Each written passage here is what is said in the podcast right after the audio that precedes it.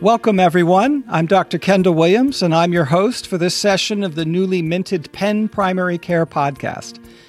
This podcast grew out of a recognition that Penn Primary Care was now a large group of over 500 providers spread throughout the entire region. We are all part of one of the most dynamic and cutting edge health systems in the world. A great deal of knowledge that exists within the Penn community itself, both outside of Penn Primary Care but also inside of it. But we really didn't have a great way of distributing that knowledge in such a way that it was useful to providers at the point of care. There's obviously grand rounds and other forums and meetings that exist, but they're widely dispersed, and often they don't fit into our time constraints as busy clinicians. So, what we really wanted to do was find a way to harvest the knowledge at Penn and get it out there to the benefit of our own practices. So we decided to develop this podcast as a way of efficiently spreading expertise and learnings among the Penn primary care community. So if you're part of Penn Primary Care, this is your podcast. It is by Penn Primary Care providers for Penn Primary Care providers. We'll be focusing on questions and challenges that primary care providers face every day, and our content's largely going to be driven by the concerns you send us. So we'll bring in experts in various fields to join our discussion, like we have today, and in every session we'll also have co-hosts who are from the Penn primary care community, in addition to the host, who will also rotate. So, the podcast is going to be structured as a discussion, and we're going to try to keep it relatively short. We figure everyone spends about 20 to 30 minutes in a car or on a walk or some form of exercise equipment every week. So, our podcast will be within that time interval. We have to recognize a Penn or any primary care provider's life is busy, and we want to keep these sessions efficient and valuable to you. And those of us who are organizing this really want to be servants of your needs, both in terms of content, but also be efficient and respectful of your time. So, this is our first podcast, and we decided to start with the obvious topic COVID. It's the thing that's changed our lives so greatly in the last year and just continuously dynamically change all the time. And so, it's really an opportunity to circle back on this and figure out where we're at right now. In this, our maiden voyage, I'm joined by my primary care colleague, Jeff Millstein, who will be my co host. Jeff is an internist and the regional medical director for the New Jersey and Bucks County practices of Penn Primary Care. He also contributes to other media projects, and you'll see him as the author of articles in the Philadelphia Inquirer from time to time. So I'm going to throw a question to Jeff just to kind of get the conversation going and get you guys familiar with his voice. So, Jeff, how are you? I'm doing great. Thanks so much, Kendall. Thank you for joining this. You had an article recently. What did you talk about? Yeah, I had a piece recently that was kind of an outreach to folks who are vaccinated but who may not be entirely comfortable with the new CDC guidelines, maybe not quite ready to take off the mask, to give them a little bit of guidance about managing their own personal risk tolerance. Oh, that's terrific. That's going to be something we'll touch on here as we go forward. We're also pleased to ha- be joined by Dr. Steve Gluckman. Anybody who's trained at Penn should know Steve if you trained in internal medicine. He's been active in resident and student education for decades. Steve's an infectious disease physician by training, but he's kept his feet in primary care. He sees patients in the Penn Center for Primary Care in the city. Steve also has longstanding experience with international medicine and was really the pioneer at Penn in the development of Penn's international health programs, particularly in Botswana. We're really happy to have Steve here to talk with us about what is really an international pandemic and a disease. Steve, thanks for coming. Well, thank you, Kendall. I really appreciate the invitation to participate.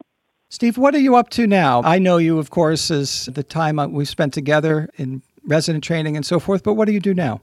Well, I do what you said. I see primary care patients, I consult in infectious diseases, and both of those are involved with medical student, resident, and fellow teaching.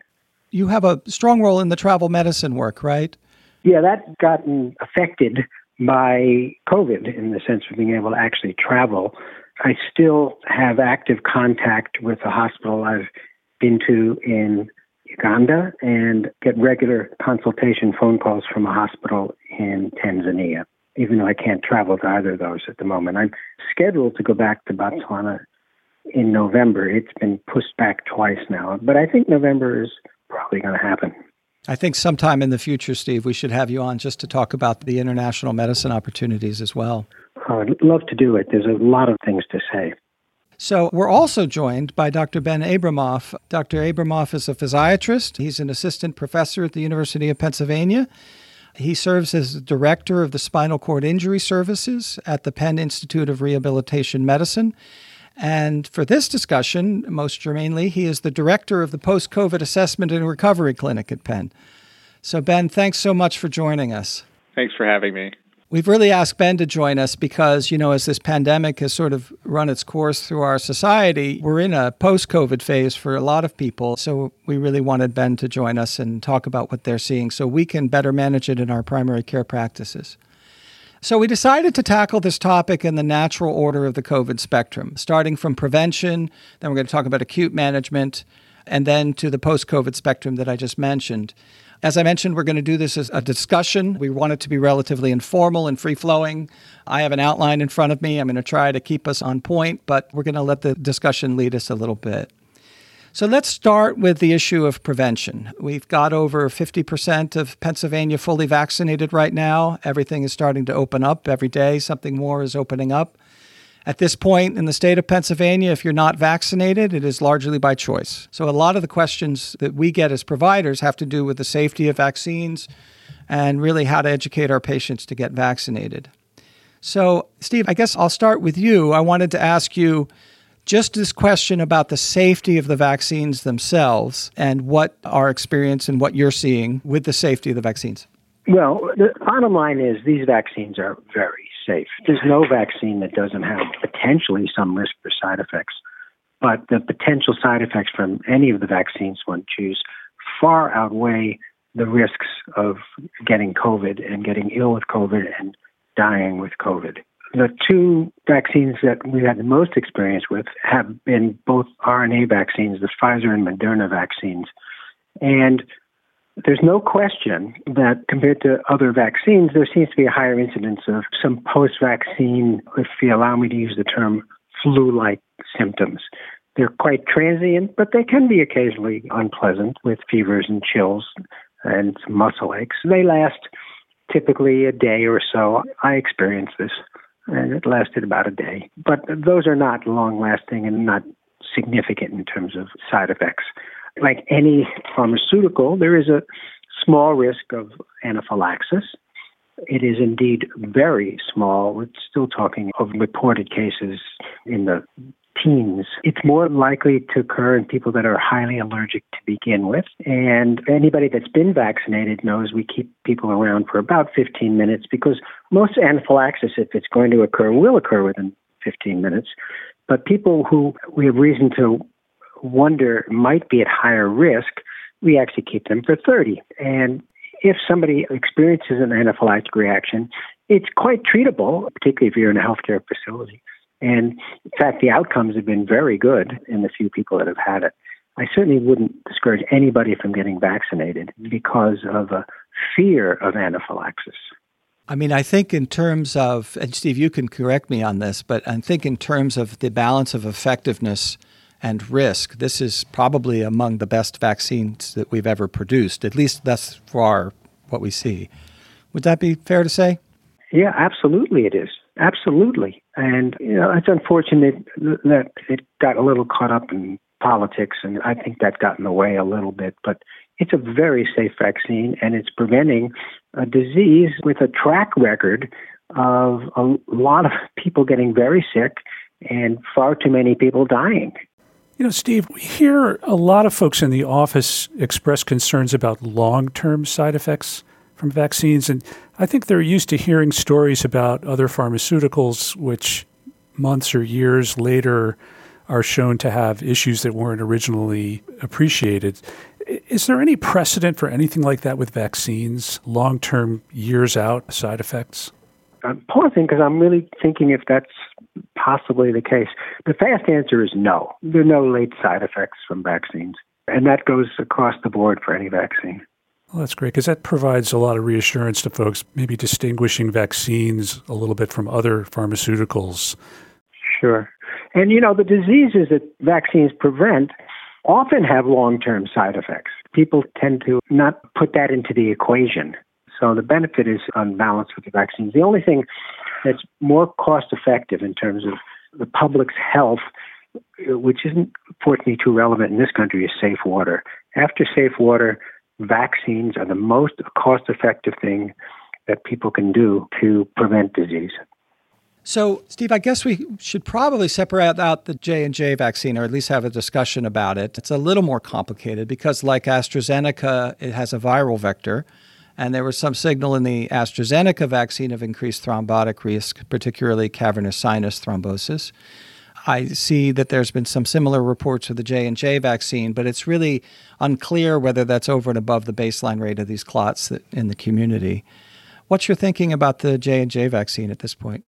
Well, first of all, again, just to say the vaccine prevents much more disease than it's likely to cause. There is, I think, still some controversy about if there's an increased risk or not, but there might very well be a small increased risk. Of the initial six reported cases of cavernous sinus thrombosis, that occurred on the background of almost 7 million doses of the vaccine. So we're talking about a risk of if it exists at all, of about one in a million. And I'm not making that trivial or insignificant, but it, it needs to be put in the proper perspective. That very, very remote risk. And all to date, both vaccines, it's only occurred in younger people and predominantly women, but it's still, you know, it's a tricky business we say insignificant. I recognize if you get it, it's not insignificant. But on a statistical basis, pretty much anything else we do during the day is a higher risk. It's a higher risk if we get behind the wheel of a car. We don't hesitate to do that. That's a great way to put it in perspective. So, Jeff, you've thought a lot about this vaccine hesitancy issue. I had a couple just this afternoon. They're both very well educated, very successful in their careers. Neither of them had been vaccinated. Both of them sort of for different reasons. But uh, one of them just said, I'm waiting for it to play out. I want to see if these side effects come. I want to wait until I have to get it. But how are you working through this with your patients? Yeah, it's definitely challenging. But I think my favorite little phrase that I've heard that captures my philosophy about it, I guess, is it's a dance, not a battle. Meaning, if we engage in conversations with folks about vaccine hesitancy with the intent to win the debate or the conversation, we probably won't be very successful. So, studies have really shown that preaching or advising, lecturing, shaming people that really won't really help a whole lot. I think a lot of confidence in vaccines and other interventions that we do really it all hinges on trust. So anything that we can do during the visit to build trust and connection with patients is going to put us in a better position to try to I guess persuade folks to make a good decision in their best interest. So this woman I saw this afternoon her argument was I have to go back to work in the office soon, and I want to get the vaccine as close to the time that I have to go into the office because I know it's only going to last a few months. And I want to maximize my time, which was an interesting way of thinking about it. But I guess there is this question about whether these effect of the vaccines is going to wear off and whether patients can be sure they're protected. So, what do we know about the effectiveness and how long these work, Steve? Sure, that's a common question, and it's sort of commonly slightly misunderstood. We know for Pfizer and Moderna that protection lasts for at least six months. Some people hear that as protection lasts for six months. No, it could last for six years. We don't know yet how long it lasts. But we do know it lasts for at least six months.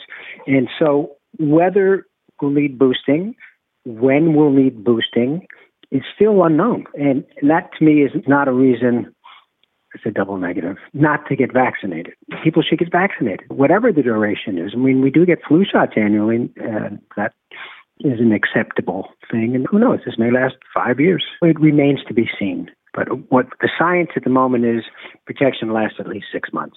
And we'll know more just as time goes on and we measure the people that were vaccinated and see where we're at. Yeah, we'll know more. Sure. It may last a lot longer. I wouldn't make an assumption at all at this point.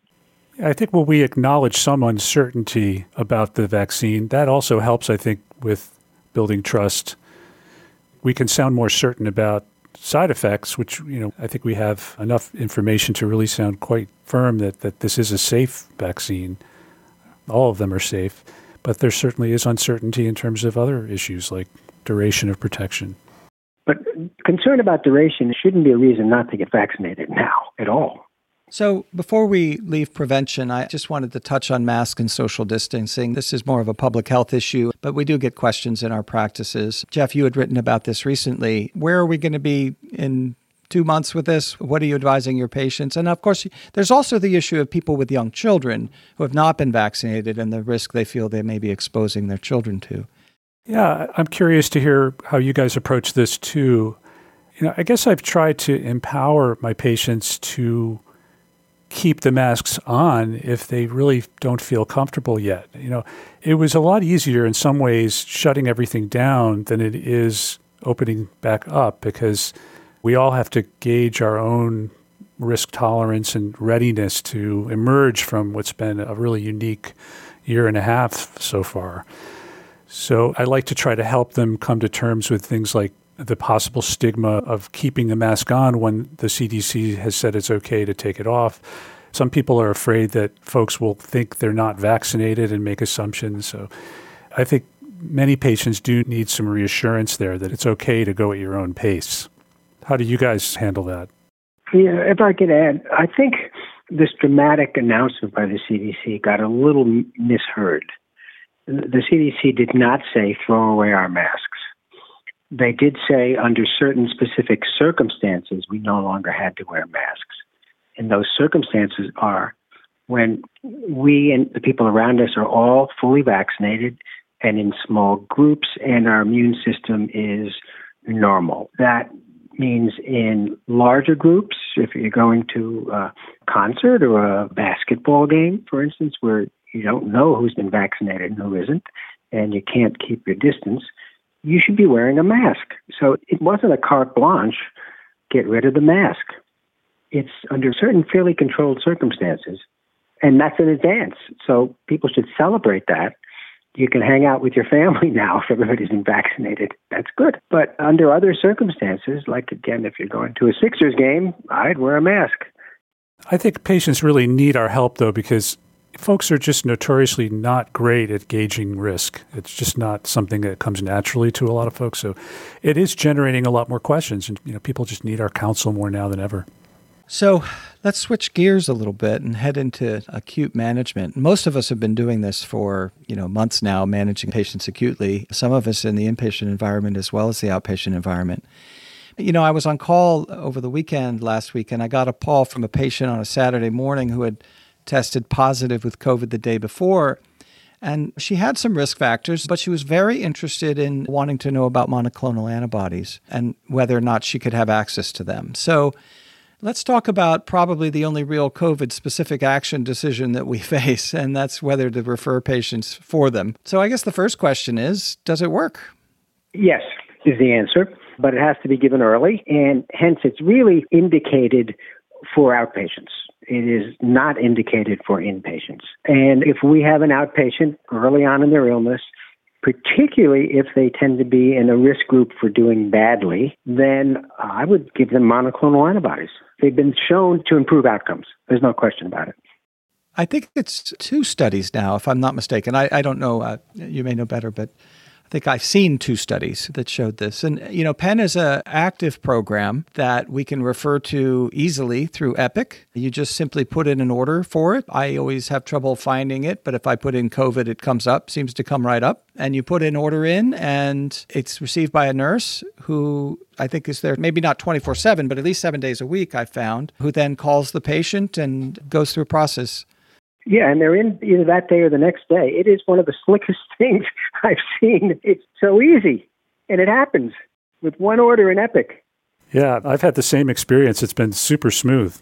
And it happens at multiple sites too. I mean, it's Princeton, or they always ask you when you put the order in, do you want it Chester County or Princeton? Where do you want the patient to go? It's terrific. Actually, one of the questions at the end we're going to deal with is, you know, what are the positives of COVID? And I think actually COVID has gotten us better at doing some things. But tribute to those that have really worked on this project. I know Penn has opened it up to the city health clinics as well, and the federally qualified health centers in West Philadelphia are treating the greater community and sort of brought them into this with the same sort of access point that we have. So it's really been a terrific thing. And Dr. Hamilton and others have been really terrific on this. Yeah, Keith has really been a key coordinator of this.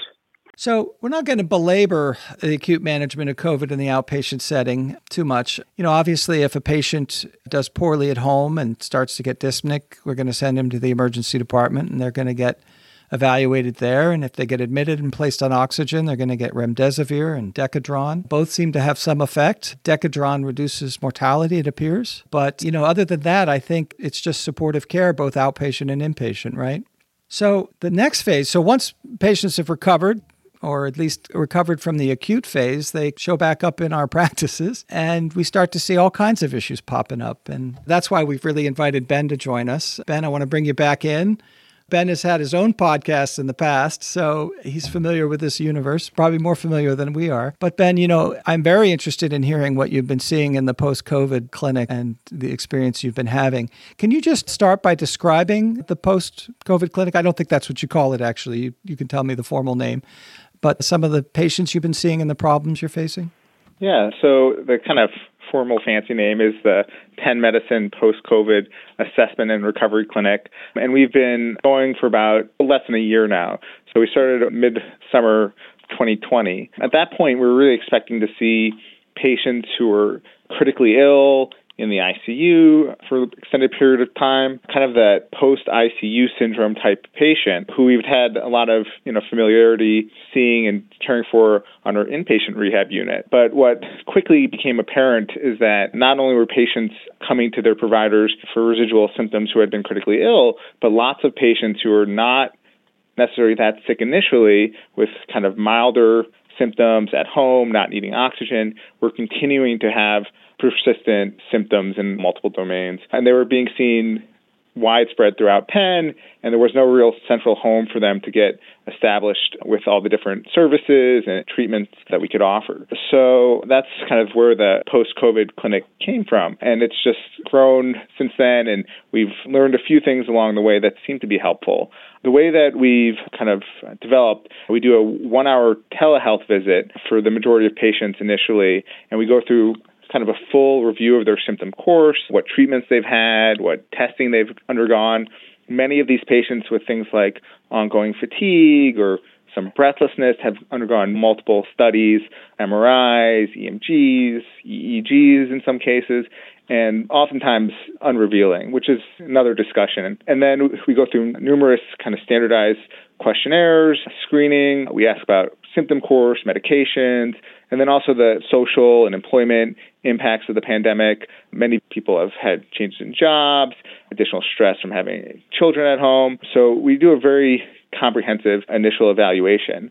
And the, the things that we're seeing are pretty widespread across the board. The number one thing is probably fatigue. I think most of our patients report some degree of fatigue ongoing since their initial illness. Breathlessness is also common. We work closely with Penn's pulmonology group, led by Dr. Cutloff on the COVID side, and then cognitive changes are also common. And there's actually a new COVID clinic that's been established as well here at Penn. So we've got a, now a core group of neurologists that we're working with.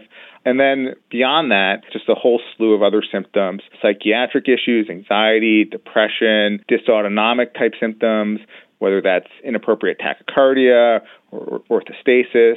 Lots of patients have ongoing pain. And then skin changes. So, if you were to do a review of systems for COVID patients overall, there'd probably be something in every system. So, very widespread issues going on, but fatigue, cognitive changes, and breathlessness are probably the most common ones. I guess, Ben, the thing that strikes me is how do you distinguish chronic fatigue syndrome or some of the other things that we face all the time in our practices pre COVID from what you're experiencing and how much of it is due to COVID itself? That's a really challenging question.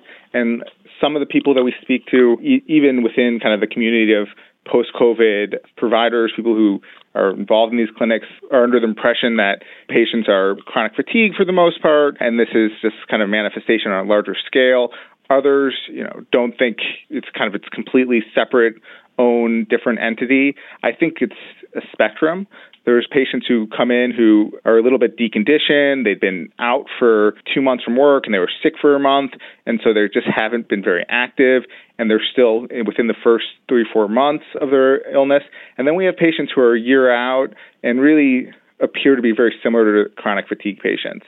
And unlike Dr. Gluckman, I hadn't seen a ton of chronic fatigue prior to COVID. It's funny, as I wish we had kind of touch base earlier on because we learned a lot as we went along. But you know, Steve's expertise is very helpful in this. So, anyways, it seems to be a spectrum, and I think there are patients that really fit nicely into the chronic fatigue syndrome model, but others who are more cognitive or lots of autonomic symptoms may not fit clearly into that chronic fatigue syndrome category. Ben, I wonder if I could just ask you a real practical question too. One is, is just how do we get these patients to you? And, and the other is this the kind of thing that's usually covered by their standard insurance?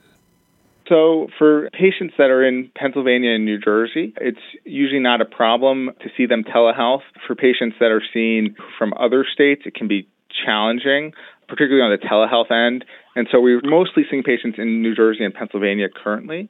There's a, a phone number that they can call, and if providers want to call on behalf of their patients, that number is if you want it, is 215 893 2668. You can also always email me if there's specific patients or questions about a patient.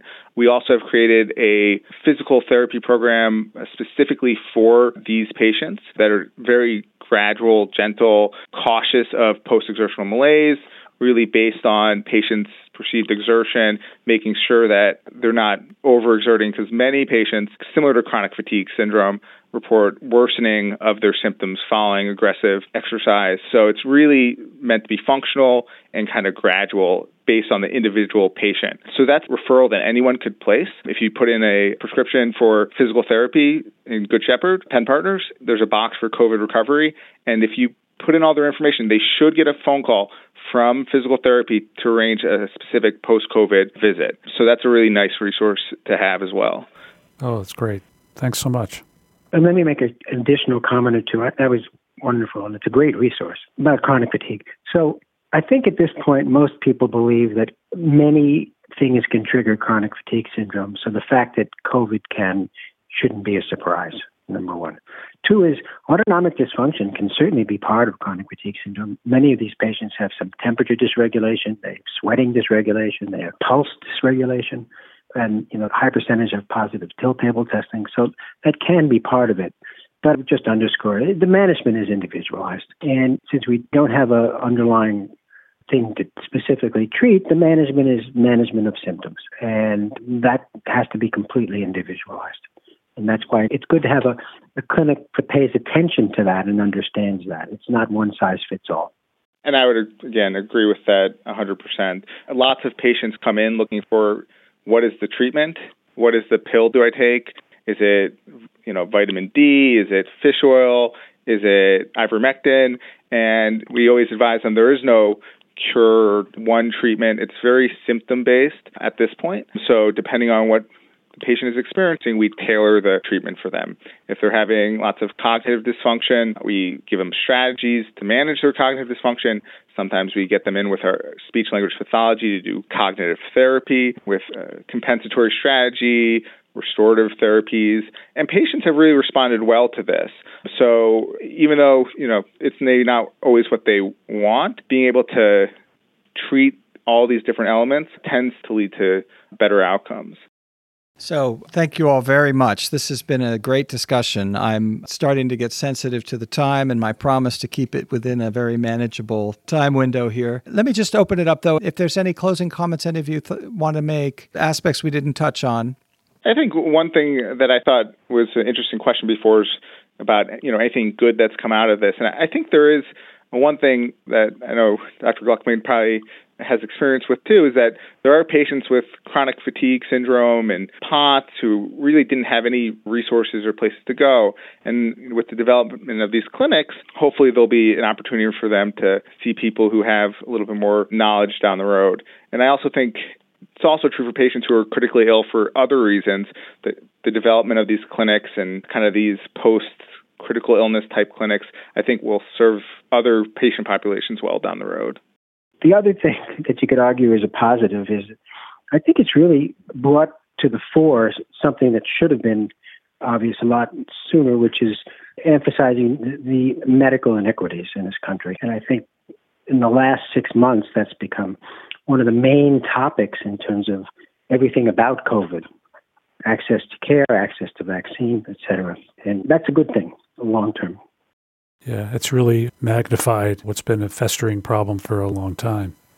So, I'm going to close this first podcast with a little about what to expect moving forward. So, we have several more planned and hope to keep you on a roughly bi monthly schedule.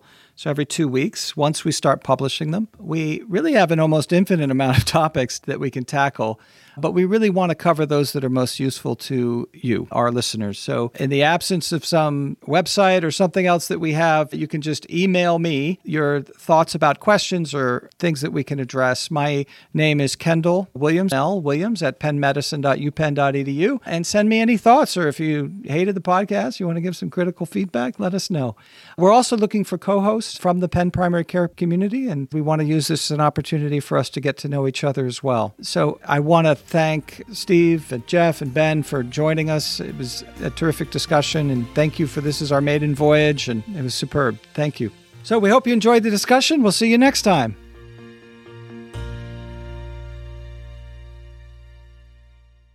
Please note that this podcast is for educational purposes only. For specific questions, please contact your physician, and if an emergency, please call 911 or go to the nearest emergency department.